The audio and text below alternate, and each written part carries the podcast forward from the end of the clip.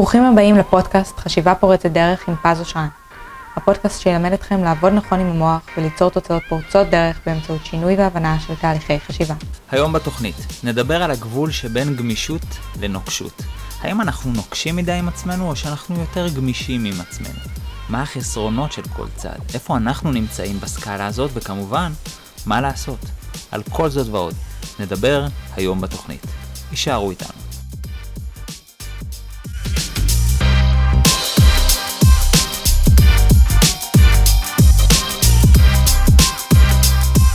היי, חברים, מה שלומכם? ברוכים הבאים לפודקאסט חשיבה פורצת דרך. למי שלא מכיר אותי, למי שחדש, אם יש כאלה, אז נעים מאוד, בואו רגע נכיר. קוראים לי פז אושרן, אני מאסטר מורה לתחום הזה שנקרא NLP, בארצות הברית גם מאסטר בהיפנוזה.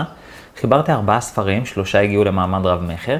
יש לי קליניקה בראשון לציון, בית ספר ל-NLP ברמת גן, ואני מגיש לכם כאן את הפודקאסט הזה, חשיבה פורצת דרך, בכל הפלטפורמות. ואם אתם ותיקים, אז ברוכים השבים. אתם באמת באמת שווים, איזה כיף שאתם אה, חוזרים אלינו.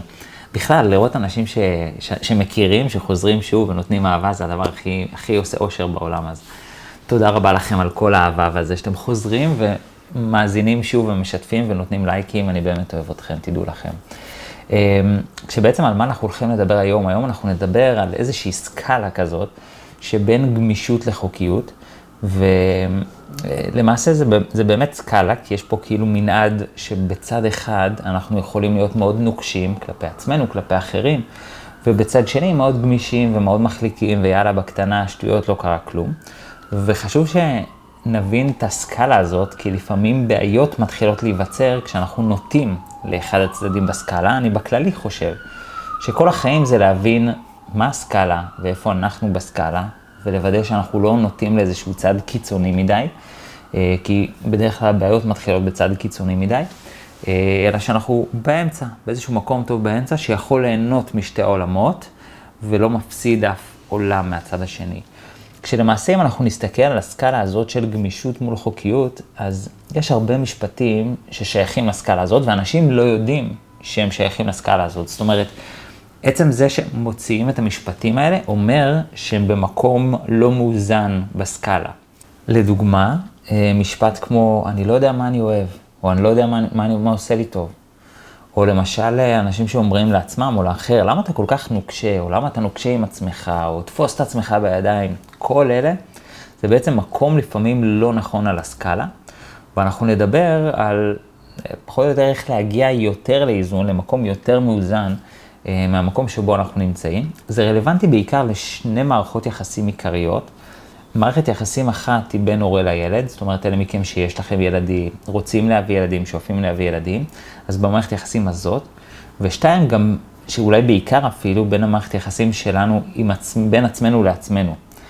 אמ, אפשר בהחלט להגיד שמערכת היחסים הראשונה היא גם משפיעה על השנייה, כי הרבה פעמים אנחנו, זה איך שאנחנו רואים את ההורים התנהגו אלינו, אז אנחנו תופסים את אחת מהקצוות, או שאנחנו ככה לומדים להתנהג לעצמנו ואנחנו מתנהגים באותו אופן, או שאנחנו אומרים אנחנו לא רוצים להתנהג ככה ואנחנו הולכים לקיצון השני. אמ, אז אנחנו נדבר על זה בשתי המערכות המרכזיות האלה, כשמי שיש לו ילדים כנראה ימצא את עצמו בעיקר במערכות יחסים האלה, או ימצא את הסקאלה הזאת רלוונטית בעיקר לשם. מי שאין לו ילדים, בהחלט ימצא את זה מאוד מאוד רלוונטי לאופן שבו הוא עובד עם עצמו, לאופן שבו הוא מדבר לעצמו. אה, כי אם אנחנו יותר מדי נוקשים עם עצמנו, זה משפיע על עצמנו, ואם אנחנו יותר מדי גמישים ואין לנו איזו חוקיות מסוימת, גם זה משפיע עלינו. ואנחנו רוצים למצוא את המקום המאוזן בשני המערכות יחסים האלה, אה, שהם לחלוטין משפיעים בטירוף, בטירוף על, ה, על העולם שלנו, על הרבה מאוד תחומים שאנחנו ממש נדבר על זה לאורך הפודקאסט הקרוב. אה, כשבעצם, בואו רגע נכיר את שני הקצוות. אה, אם צד אחד נקרא לו גמישות וצד שני נקרא לו נוקשות, אז בואו נבין מה נותן כל צד, למה צריך אותו, ואז איך אנחנו יודעים שאנחנו לא מאוזנים או יותר נמשכים לצד הזה בסקאלה. שצד אחד, אה, נקרא לו הצד של הגמישות, שהוא מקבל כל שינוי, הוא לא נעול על שום דרך, הכל בסדר. זאת אומרת, אה, אם זה לא ככה, זה אחרת, ואם זה לא אחרת, אז זה אחרת שני או שלישי, או הכל בסדר. זאת אומרת, אני לא נעול על שום דבר, ואפשר לשנות. זאת אומרת, הוא הרבה יותר מקבל שינויים, וזה הצד של הגמישות. מה שמאפשר לו להיות הרבה יותר קשוב. הצד של גמישות הוא יותר פתוח להקשבה, בשונה מהצד של נוקשות. כי אני לא נעול, אז אני פתוח, אם יש לך משהו להציע לי, אז בכיף. כשהיתרון של הצד של הגמישות בסקאלה הזאת, זה שהוא נותן הרבה פעמים המון חופש, ולפעמים מעטפת נוחה ונעימה, לרוב זה בא על חשבון התקדמות ותוצאות. זאת אומרת, שקשה מאוד ליצור תוצאות בלי איזושהי משמעת או צד נוקשה, עוד שאנחנו נדבר על זה. אבל, אבל מה בא על חשבון זה בדרך כלל? אנחנו מקבלים איזשהו חופש, או איזשהו, אה, איזושהי פתיחות, אה, איזושהי מעטפת נוחה, וזה מה שנותן הצד של הגמישות. אה, זה מאפשר לנו גם לעגל פינות, ואז כמו שאמרתי, יש לנו יותר מקום להקשבה, ולבטא את הרצונות שלנו ואת הרגשות שלנו, וכל זה אני שם בצד האחד של הגמישות. שבואו רגע נצייר את הצד השני של הסקאלה, שזה הצד של הנוקשות, שהוא לא מקבל יציאה מהקווים, אין דבר כזה שינויים, זאת אומרת, זה לא כמו הצד של הגמישות, שבסדר, כאילו אנחנו יכולים להשתנות, ואנחנו לא נעולים על שום דבר, בנוקשות אין, אין מקום של יציאה מהקווים, ו, ויש דרך מסוימת והולכים בדרך הזאת. וזה נותן כמה דברים. אחד, זה נותן יציבות, כי אין פה הרבה מקום לשינויים, יש דרך והיא אותה דרך. היא תהיה אותה דרך היום, עוד שבוע, עוד שנה, אין פה הרבה מקום לשינויים, וזה נותן איזושהי יציבות. מה זה עוד נותן? זה נותן גם אולי איזשהו תפקוד או תוצאות. זאת אומרת, כשאתה פועל במשמעת, יש תוצאות, אי אפשר להתווכח עם זה. על חשבון מה זה בא? על חשבון העולם הרגשי. אה, על חשבון בעצם מה שהאדם עובר, על החופש שלו, על, ה, על הקשבה לו, לרצונות שלו, לביטוי הרגשי, דברים האלה. אה, אבל מה אנחנו מקבלים בתמורה? אנחנו מקבלים איזושהי משמעת, איזשהו סדר, וזה בעצם שני הקצוות. והרבה פעמים אנשים נוטים לאחת הקצוות, גם בחינוך שלהם על עצמם וגם בחינוך שלהם על ילדים שלהם. זאת אומרת, לפעמים אנשים על עצמם, הם נוטים להיות נוקשים מדי של איזה טיפש אני ומה עשיתי, וזאת אומרת, מאוד מאוד נוקשות, שכנראה מכבה להם את העולם הרגשי, או לפעמים הפוך. אדם שהוא יותר מדי גמיש עם עצמו, ואומר, בסדר, נו, אז לא התעוררתי בבוקר, אז אה, פיטרו אותי והפסדתי את העבודה, אז לא קרה כלום, הכל טוב. וכאילו לפעמים אומרים לו, רגע, תפוס את עצמך שנייה בידיים, אתה, אתה רוצה להשיג תוצאות, אתה רוצה תוצאות, אז תפוס את עצמך בידיים, ובעצם מה שאומרים לו זה, תשמע, אתה נוטה יותר מדי לצד של הגמישות ופחות מדי לצד של הנוקשות. ובאמת, מעטים האנשים שמוצאים את האמצע, והמטרה של הפודקאסט, של הפרק הזה, שאנחנו נוכל למצוא את האמצע. זאת אומרת, שנבין א', לאן אנחנו נוטים, וב', אולי אפילו חשוב מכך, איך אנחנו מתכווננים לאמצע, איך אנחנו מתקרבים לאמצע, כי בנקודת האמצע, מבחינתי שזו נקודת הזהב, זה שביל הזהב, זה הנקודה הטובה ביותר, זה נקודה שאני לא זונח אף, אף עולם או אף צד. אני לא זונח את התוצאות, אני לא רוצה לזנוח את היכולות תפקוד שלי, או את ההתקדמות שלי, ומצד שני אני גם לא רוצה לזנוח את העולם הרגשי שלי. ותחושות מסוימות ואת האושר שלי, אני לא רוצה לזנוח לא את זה ולא את זה.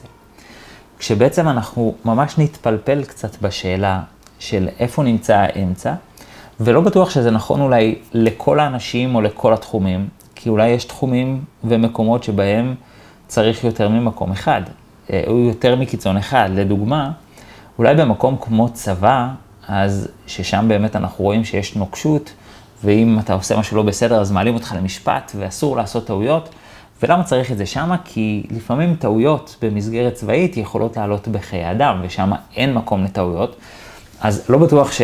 לא יודע, אם הרמטכ"ל או שר הביטחון ישמע את הפרק הזה, אז הוא יגיד, אה, אוקיי, אז נהיה יותר גמישים. כן, לא, לא בטוח שזה נכון, לא בטוח שזה יקרה, לא בטוח שזה צריך לקרות. זאת אומרת, יש מקומות שבהחלט אנחנו רוצים להיות אולי יותר נוקשים, או אולי יותר גמישים. אבל האידיאל זה שאנחנו באמת נחפש ונתכוונן לנקודה שלא אה, מנוונת את אף אחד מהעולמות, וזה בעצם האידיאל. כי באמת כשאדם נמצא בקצה כלשהו בסקאלה, הוא ממש מנביל, לא יודע אם יש מילה כזאת, כאילו גורם לזה ליבול, לבול, אה, לאיזשהו עולם. הוא ממש אה, כאילו גורם לעולם לקמול. וזה מה שאנחנו לא רוצים שיקרה, אנחנו לא רוצים לא העולם הרגשי יקמול ולא שהעולם של התוצאות אה, ייפגע. ובשביל זה אנחנו רוצים להתחיל להבין מה האמצע. אה, ובשביל זה בואו רגע עוד טיפה נכיר שני מושגים בסיסיים וחשובים, אה, שיעזרו לנו אולי להכיר את האמצע. בואו קודם כל נדבר, נדבר שנייה על הצד הנוקשה. שהרבה הורים שרוצים נגיד את הטוב ביותר לילדים שלהם, אז הם חושבים שאם הם יעשו איזשהו חינוך נוקשה, אז, אז ככה הילד יגיע ליותר תוצאות ותהיה לו משמעת עצמית. אלא שאם הם נוקשים מדי, אז הם עשויים למצוא את הילד שלהם אומר, יש לי הכל ואין לי כלום. כאילו הגעתי לפוזיציה בחיים, ויש לי אישה מדהימה והכל אה, טוב בחיים שלי, אבל אני לא מאושר, לא טוב לי. כי בעצם מה שקורה, אני משיג תוצאות, אבל העולם הרגשי שלי פשוט נובל. ו, וזה אחד הדברים כשיש רק נוקשות, ו, ובשביל לא להגיע למצב כזה, שכאילו יש לנו הכל ואין לנו כלום, אפרופו הפרק האחרון של אושר, אנחנו רוצים רגע להבין שני מושגים שאנשים לפעמים נוטים לבלבל ביניהם והם יעשו המון המון סדר. נבין קודם כל מהו גבול ומהו עיקרון, והרבה אנשים לא מבדילים בין השניים האלה, כי לשניהם צריך להתייחס אחרת קצת. ואני רואה שלפעמים נגיד, אני מדבר על הורים, על ילדים, אבל שתבינו שזה לא באמת שונה מאנחנו על עצמנו, כי גם אנחנו מחנכים את עצמנו, גם אנחנו לפעמים יושבים עם עצמנו, מלמדים את עצמנו איך נכון, איך לא נכון, מה לעשות, מה לא לעשות, זאת אומרת, זה לא באמת הורה לילד, כאילו באיזשהו מקום גם אנחנו קצת הורים לעצמנו. ו, ולכן זה לח, לחלוטין רלוונטי גם בחינוך שלנו עלינו, זאת אומרת, את איך שאנחנו מקבלים את עצמנו, איך שאנחנו מגיבים לעצמנו, האם אנחנו כועסים על עצמנו, יכול להיות שההורה לא כועס עלינו, כן, אבל אנחנו על עצמנו. אה, ולכן המערכת יחסים הזאת של הורה לילד היא לא באמת רלוונטית רק אם אתם ממש אה, הורים, אלא זה לחלוטין רלוונטי גם, גם אה, אתם לעצמכם. אז בואו נדבר שנייה על, על מה ההבדל בין גבול לעיקרון, שבאמת הרבה הורים לא מבדילים, כולל הרבה אנשים לעצמם. ואני אתן לכם רגע דוגמה קלאסית שתעזור מאוד, שאני רואה הרבה הורים שהם מגיעים מכוונה טובה, מכוונה חיובית, ואומרים, אני רוצה לפתח לילד שלי את היכולת לדחיית סיפוקים. כי זה חשוב בחיים, שאם אתה רוצה משהו, אז אתה לא תקבל את זה ישר, זה סך הכל אה, נראה לי אפשר להבין ולהסכים שהנושא הזה של דחיית סיפוקים הוא, הוא נושא מאוד חשוב בחיים. אלא שהרבה פעמים הם מתייחסים לזה עד כדי מצב של ביטול הרצונות, של זה לא בסדר לרצות. ובעצם מה שקורה כאן, הכוונה היא כוונה חיובית, אני רוצה שתלמד דחיית סיפוקים. אבל ההורים עצמם לא מבדילים מתי זה דחיית סיפוקים ומתי זה ביטול הרצונות, שאדם ממש לומד לבטל את הרצונות שלו ולא להקשיב לעצמו ולמה הוא רוצה. ואנחנו רוצים להבין ולתת לגיטימציה לרצון, ואולי לדבר או, או לשנות, או אולי להתקשח יותר בנושא של הטיימינג של הרצון, ואנחנו צריכים להיות פה טיפה מדויקים. ומתי זה מתאפשר ומתי זה לא מתאפשר, ופה נכנס ההבדל בין גבול לעיקרון. כשבעצם עיקרון זה משהו שהוא מנחה אותך במה לבחור, אה, לפי הבנה של יתרונות וחסרונות. זאת אומרת, אני מבין, אם אני בוחר בצד א', אז מה היתרונות והחסרונות, ואם אני בוחר בצד ב', אז מה היתרונות והחסרונות, ויש לי את העקרונות שעוזרים לי להבין. אבל אם זה חוק או גבול, אני לא מקבל מעבר, אסור לי בעצם לצאת מהקווים. זאת אומרת, יש לי ממש שני קווים שאסור לי לעבור אותם. למה הדבר דומה? אם אנחנו נוסעים בכביש, אז יש אה, שני סוגים של פסים, יש פס אה, מקווקו, אתם מכירים את זה? זאת אומרת, גם זה שני נתיבים, יש כאילו אחד קדימה ואחד שנוסע מולכם. אז יש את הפס המקווקו, קו הפרדה מקווקו, ויש קו הפרדה רצוף. ובקו הפרדה רצוף הוא גבול, הוא חוק, אי אפשר לעבור אותו, לא משנה מה, אסור לך לעבור. ובקו הפרדה מקווקו, ועל פניו גם אל תעבור, כי יש אה, מכוניות מהצד השני שעשויות להגיע ועשויות לגרום לתאונה. אבל לפעמים אתה רוצה לעקוף, אז מה בעצם הקו המקווקו אומר לך? אומר לך, תשמע, ברמת העיקרון, זה הנתיב שלך, זה הצד שלך, אתה אמור לנסוע בצד הזה, ואם אתה בישראל אז תיצמד לימין, אבל אם אתה רוצה לעקוף, אז תסתכל טוב שאין אנשים ממול, שאין אה, אנשים, שאין אה, אה, אה, מכוניות, אין משאיות, אין שום דבר ממול, כדי שלא תיצור תאונה, ותעקוף במהירות שתאפשר לך לעקוף. ובעצם בקו הפרדה רצוף, לפחות ברעיון, לא כמו שזה קורה אולי בארץ, אנחנו לא עוברים את הקו, נקודה. וזה מה שקורה בגבול ובחוק. אדם גדל עם גבול או חוק, והוא לא מאפשר לעצמו לעבור. אבל בעיקרון, אדם צריך להפעיל שיקול דעת. יש פה איזושהי חשיבה עצמאית, שבו אדם מסתכל על המציאות, אומר, אוקיי, אני מבין מה יכול לקרות אם אני חוצה את הקו לא נכון, אני מבין מה היתרונות של אם אני חוצה את הקו נכון, כי זה מאפשר לי לעקוף ואולי לנסוע מהר יותר, ואז כשאני, מבין את זה, אני יכול להפעיל שיקול דעת. אז למה למשל בצבא יש רק נוקשות? כי שם אומרים, אל, אל תפעילו שיקול אישי, אין לנו בכלל אה, מקום לדיין, לדון בנושאים אישיים ובשיקול דעת שלכם, כי אתם עשויים לטעות ברמה סטטיסטית, אנחנו לא רוצים פה טעויות, ולכן פה אנחנו נהיה יותר נוקשים. כשבעצם באידיאל, לפחות בחיים שלנו, זה להפוך גבולות או חוקים לעקרונות. ומה ההבדל, מה מבדיל בין גבול לעיקרון?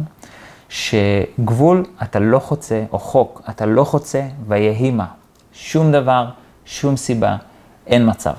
זה בעצם גבול או חוק. ועיקרון זה בעצם להבין את היתרונות והחסרונות ולהפעיל שיקול דעת בהתאם. והרבה אנשים אומרים, או לעצמם או לילדים שלהם, פשוט לא, לא טוב, אל תעשה את זה. ואז מה שקורה, הם יוצרים חוק במקום להפעיל שיקול דעת. כשיש לאדם עודף חוקים, גם אגב, אדם לעצמו עודף חוקים, והוא אומר, אסור לי ככה, אסור לי ככה, אסור לי אחרת, אסור לי יותר מדי דברים, זה יוצר איזשהו פחד.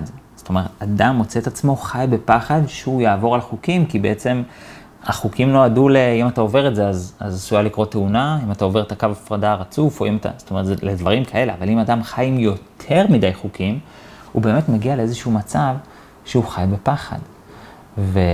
והפחד הזה יוצר מצב שהוא הוא, הוא עוד יותר נוקשה עם עצמו, כי הוא מפחד, ויש פה איזשהו uh, גלגל.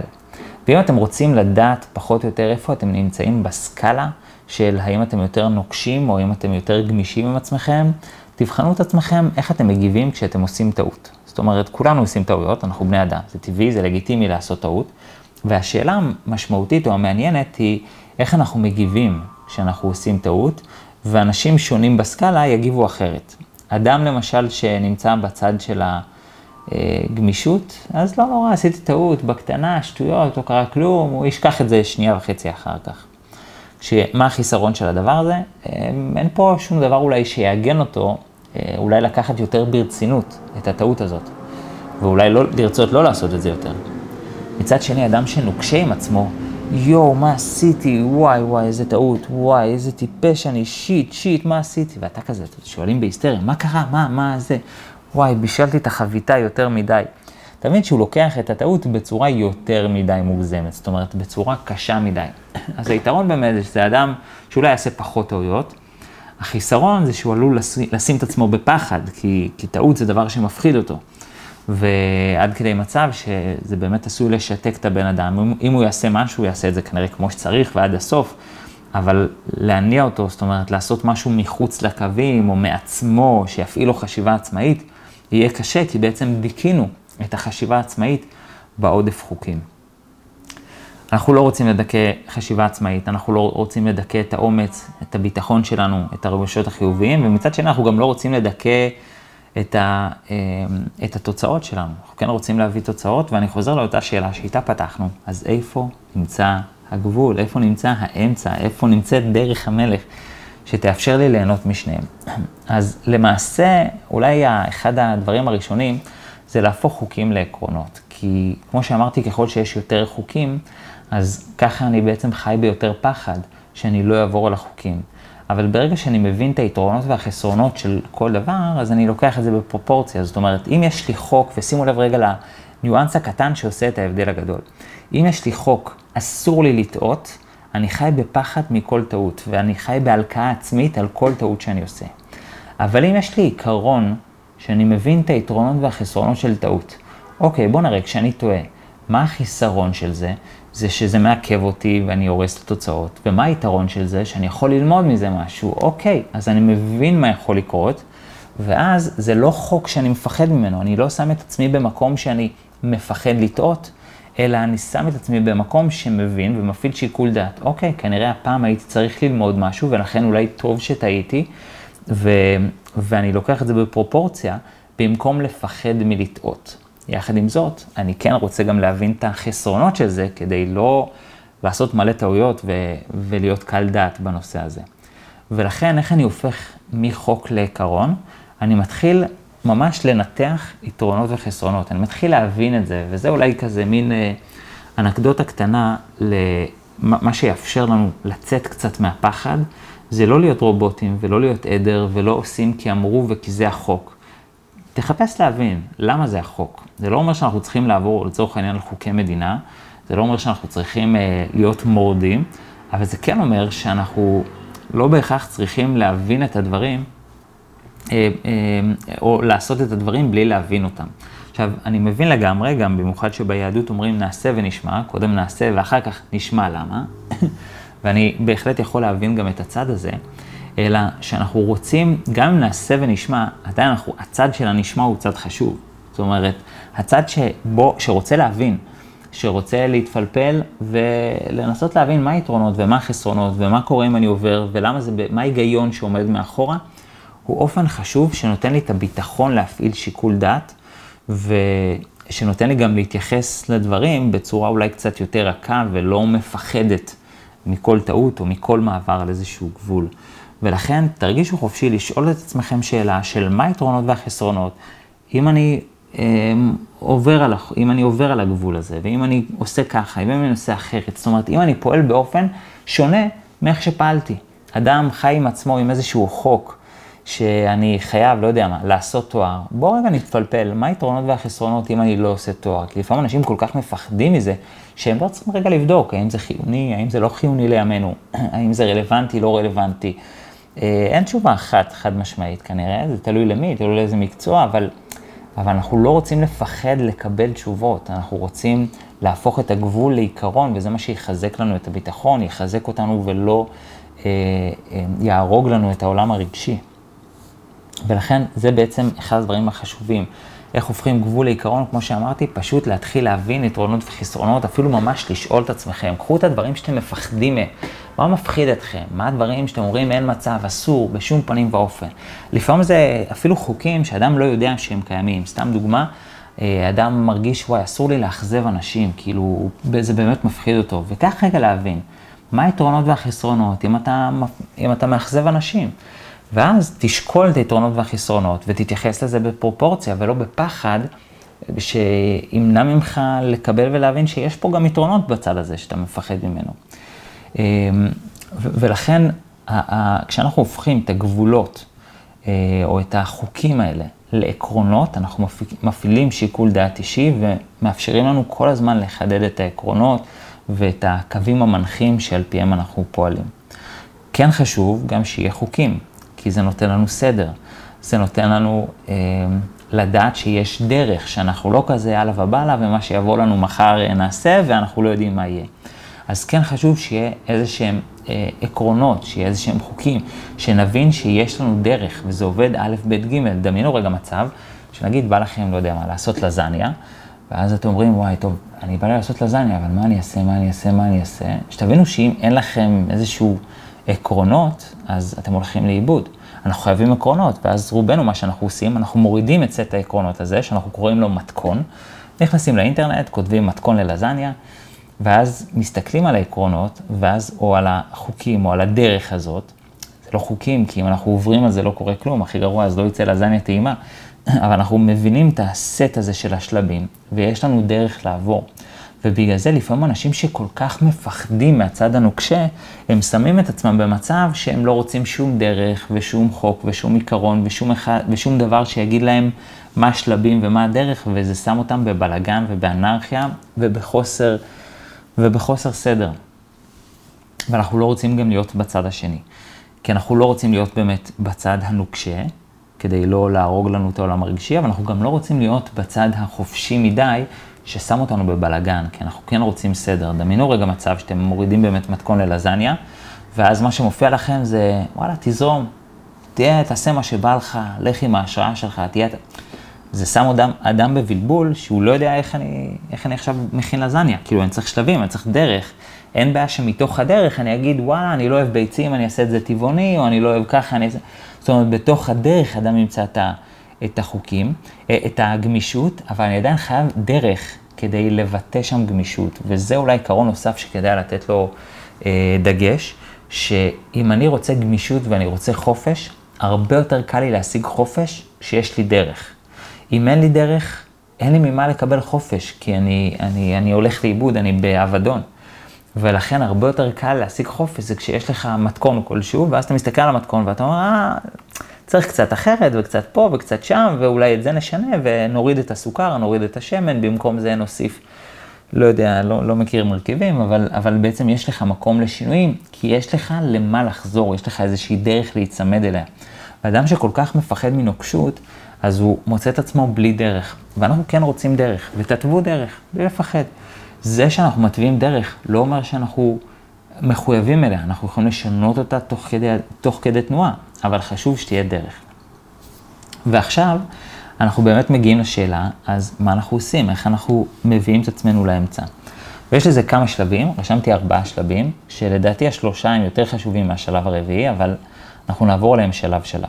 כשהשלב הראשון זה להבין קודם כל איפה אתם בסקאלה, מה אזור הנוחות שלכם, מה יותר קל לכם, אמ, גם כמובן לאן אתם רוצים להגיע, אבל, אבל איפה אתם יותר? האם אתם נוטים יותר לצד הנוקשה, או יותר לצד, ה, אה, נקרא לזה, הרך או הגמיש? אה, אתם יכולים להכיר את זה גם דרך התוצאות. האם אתם יותר אנשים שיודעים להביא תוצאות, יש לכם משהו ואתם עומדים בו, ויש לכם גם אולי משמעת עצמית, זאת אומרת, אתם, אתם יותר טובים בתוצאות, או אתם יותר טובים בהקשבה עצמית. והרבה פעמים נוטים להיות אחד על חשבון השני, אה, כי אם אני נוקשה על הדרך, אז אין לי מקום לגמישות, אין לי מקום לשינויים, ולכן אני כאילו לא פתוח להקשיב לעצמי.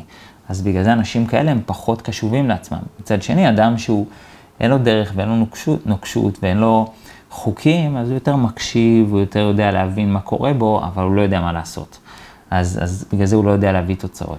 אז לאן אתם יותר שייכים, לאן אתם יותר נוטים? יש אנשים שיותר מוצאים את עצמם, מה שנקרא, בצד יותר קיצוני, אולי בצורה יותר מובהקת, ויש כאלה שהם די מאוזנים, אבל זה פשוט בקטנה נוטה למקום כלשהו, אז זה לא משנה איפה אתם בסקאלה, האידיאל הוא עדיין למצוא את דרך המלך ואת הדרך האמצע בסקאלה. אז באמת תשאלו את עצמכם, תתחילו להבין איפה אתם בסקאלה, זה שלב ראשון. אמ, ושלב שני, שהוא לדעתי אחד השלבים הכי חשובים, זה הקבלה וההסכמה לזוז למקום אחר. זה שלב ההחלטה. השלב שבו אני מחליט, וואלה, לא טוב לי להיות יותר מדי נוקשה עם עצמי, אני צריך לזוז למרכז, או לא טוב לי להיות יותר מדי רך עם עצמי, אני צריך לזוז קצת יותר, לקבל יותר מהאיכות הנוקשת. אני חייב לקבל את ההסכמה ואת ההחלטה הזאתי, ומי ששמע את הפרק של צדקנות, מי שלא, אני ממליץ לשמוע, שגם זה לפעמים עשוי להיות באיזו התנגדות, כי כאילו אני מחכה, אני משנה חוקים פנימיים, וזה לא פשוט. אז, אז בגלל זה אני חייב לקבל איזושהי הסכמה מלאה, באישור מלא, שאני באמת שלם עם זה, אה, להגיע למקום חדש. שווה להגדיר כמובן מה המקום החדש, אבל אני חייב להסכים ולקבל החלטה, אני עובר מהמקום הזה, כי עד שלא קיבלתי את ההחלטה, אני אמשיך לאחוז בו, ואני אמשיך למצוא את הקושי הזה, שאני כאילו לא טוב לי בו, אבל לא קיבלתי את ההחלטה לשנות, אז, אז אני מרגיש תקוע. ובגלל זה השלב השני זה באמת לקבל, להסכים, לזוז למקום אחר אה, ולקבל את ההחלטה הזאת. שלב שלישי זה לפתח את המודעות. זאת אומרת, אם הבנתי נגיד שאני נוקשה מדי עם עצמי, אז בואו נתחיל להבין איפה, איך זה בא לידי ביטוי שאני נוקשה עם עצמי. אולי מילים מסוימות שמאפיינות את זה. זאת אומרת, אם אני אומר לעצמי, יואו, פז, איזה טיפש אתה.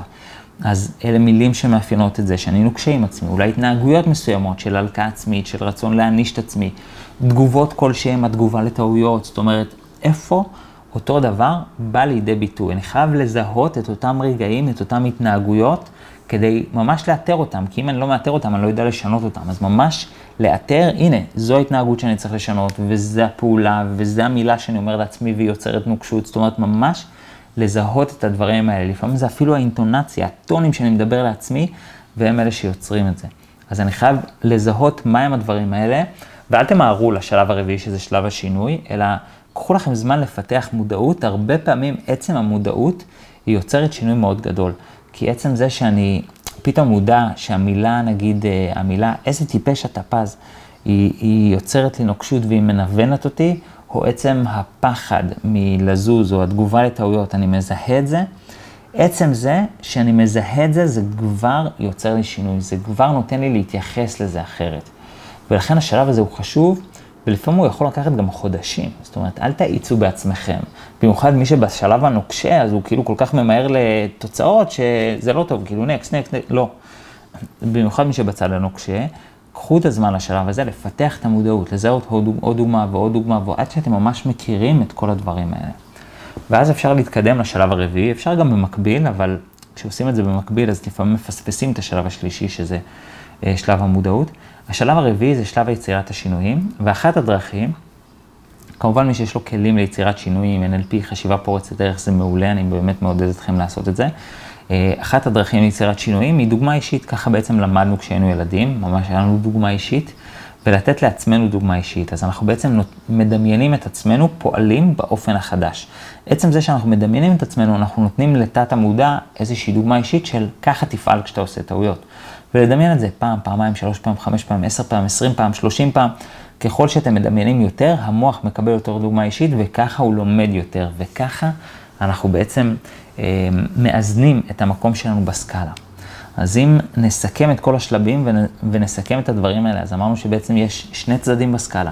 צד אחד שהוא נוקשה מדי, שמצד אחד הוא מביא תוצאות, ומצד שני צד יותר אה, רך או יותר אה, מעגל פינות, יותר גמיש, שמאפשר לי יותר הקשבה, ואנחנו לא רוצים להיות באף קצה, אנחנו רוצים להיות בדרך המלך ובאמצע. אה, ואחת הדרכים היא קודם כל להבין, להפוך אה, גבולות או חוקים לעקרונות, על ידי זה שנתחיל להסביר את עצמנו ולהבין את היתרונות והחסרונות בכל שינוי או בכל חצייה על הקווים, ומעבר לזה, לעשות את ארבעת השלבים הבאים. שלב ראשון זה השלב של ההבנה איפה אני בסקאלה, מה האזור הנוחות שלי, לאן אני יותר שייך, לאן אני נוטה וכמובן לאן אני רוצה להגיע. שלב שני זה קבלת ההחלטה, לקבל את ההסכמה שאני רוצה לזוז למקום חדש. שלב שלישי, פיתוח המודעות. איך אני יודע שאני במקום שאני נמצא בו? איך אני יודע שאני יותר נוטה לנוקשות או יותר נוטה לעיגול פינות ולגמישות? מה המילים, מה ההתנהגויות, מה התגובות שבעצם נתנו לי את ההוכחה הזאת. ושלב רביעי זה שלב יצירת השינויים, שאני ממש יכול לדמיין את עצמי פועל באופן החדש ונותן לעצמי דוגמה אישית לפעול במקום חדש. וזו אולי רגע הזדמנות אה, לדבר אליכם בנימה אישית של אל תהיו נוקשים לעצמכם, כי באמת אני מאמין שכל אחד עושה את הטוב ביותר שלו בכל רגע נתון, זה גם ממש הנחת יסוד ב-NLP. אנחנו ממש התרגלנו להניע את עצמנו דרך אה, נוקשות. ואגב, איך אתם יכולים לזהות אנשים שמניעים אחד את השני דרך נוקשות? הם אה, נותנים לכם להרגיש אשמה כשמשהו לא בסדר. כאילו, מה? זה מה שעשית? אתה רציני? איך, אתה, איך יכולת לחשוב על זה? זאת אומרת, הם בעצם כל כך נוקשים עם טעויות, שזה הדרך ביטוי שלהם. אז אפשר ממש לזהות אנשים כאלה, וכמובן, קחו ברצינות המטרות שלכם, תפעלו, אה, אל תקלו דעת. אבל זה שאנחנו לא רוצים להקל דעת, לא אומר שאנחנו רוצים להלקות את עצמנו כשאנחנו עושים טעות, ולפעמים האנשים מערבבים בין שני הדברים האלה. אנשים חושבים שאם הם ילקו את עצמם, אז ככה הם יניעו את, עצ... יניעו את עצמם. זה לא נכון, זה לא באמת עובד. אה, הפוך, קח את זה ברצינות, תבין את היתרונות החסרונות, קבל החלטה, מה, האם, איזה יתרונות וחסרונות אתה רוצה, של איזה צעד, באמת תעבוד מתוך הקשבה ודיבור פנימי וגם מתוך רצון ליצור אה, תוצאות ורצינות, ולא מתוך הלקאה עצמית ופחד ו, ומצבים כאלה, שאולי יניבו תוצאות, אבל הם גם בסוף ממש יכולים להרוג את העולם הפנימי שלכם. אני אישית לא רוצה שמישהו מכם יהרוג את העולם האישי שלו ואת העולם הרגשי שלו, כי בסוף המטרה היא שנהיה מאושרים. מה זה משנה איפה נהיה בחיים, ויהיה לנו גם את כל הכסף בעולם, וכולם יאהבו אותנו, ואנחנו נהיה אושייה, והכל מלא לייקים, ולא יודע מה הפסגה שלכם, אבל בסוף לא נהיה מאושרים ונהיה בדיכאון, זה לא שווה כלום. ובגלל זה אנחנו לא רוצים להרוג את העולם הרגשי, אנחנו רוצים לעבוד בשיתוף פעולה בין שני עולמות, שאנחנו נדע גם ליצור תוצאות וגם לעבוד עם הקשבה ועם מה שחשוב לנו ועם הצרכים שלנו ועם הרגשות שלנו. ובסוף, כשאנחנו יודעים גם ליצור תוצאות וגם ליהנות מהם, כי אנחנו עובדים עם הקשבה ועם העולם הרגשי, אנחנו על דרך המלך.